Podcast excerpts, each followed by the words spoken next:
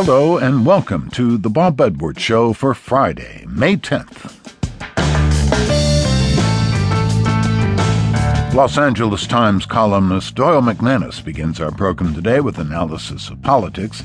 Then I'll talk with author and professor Donna Freitas, who says that sex with no strings attached is so popular among the millennial generation that it endangers the potential for them enjoying more meaningful relationships.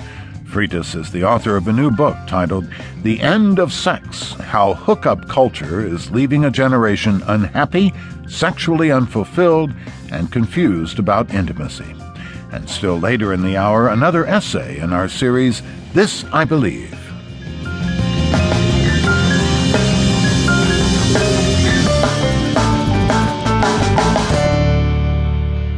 Scholars of American politics learned a new lesson this week coming out of the special election in South Carolina. On paper, the platform of the South Carolina Republican Party ranks domestic tranquility number three on its list of priorities, ahead of defense, the right to bear arms, and balancing the budget. So the moral of the tale we learned there is complicated. That's why we have Doyle McManus here to help clear up the matter. Thanks for being back on the program.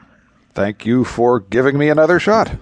A poll uh, that came out on Monday showed that Mark Sanford led Elizabeth Colbert Busch 47 to 46 in that congressional race in Charleston, a 10 point reversal from two weeks ago. How was he able to regain his lead? Well, and in fact, Mark Sanford won that seat by a, an even bigger margin. He won by 54 to 45. And that might look like a mystery, but actually, in some ways, it's kind of simple. Mark Sanford and Elizabeth Colbert Busch were running in a district that is very, very Republican. Uh, Mitt Romney won that that district in the last presidential election by uh, an enormous margin, 18%. It was roughly 60 to 40.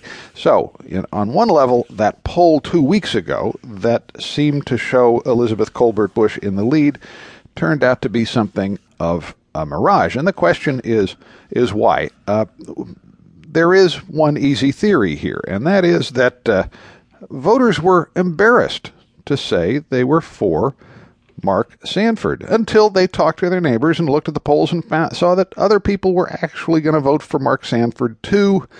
And they all, the majority in their heart, wanted to vote for a Republican, were worried about voting for a Democrat. And Mark Sanford played on that theme relentlessly. He carried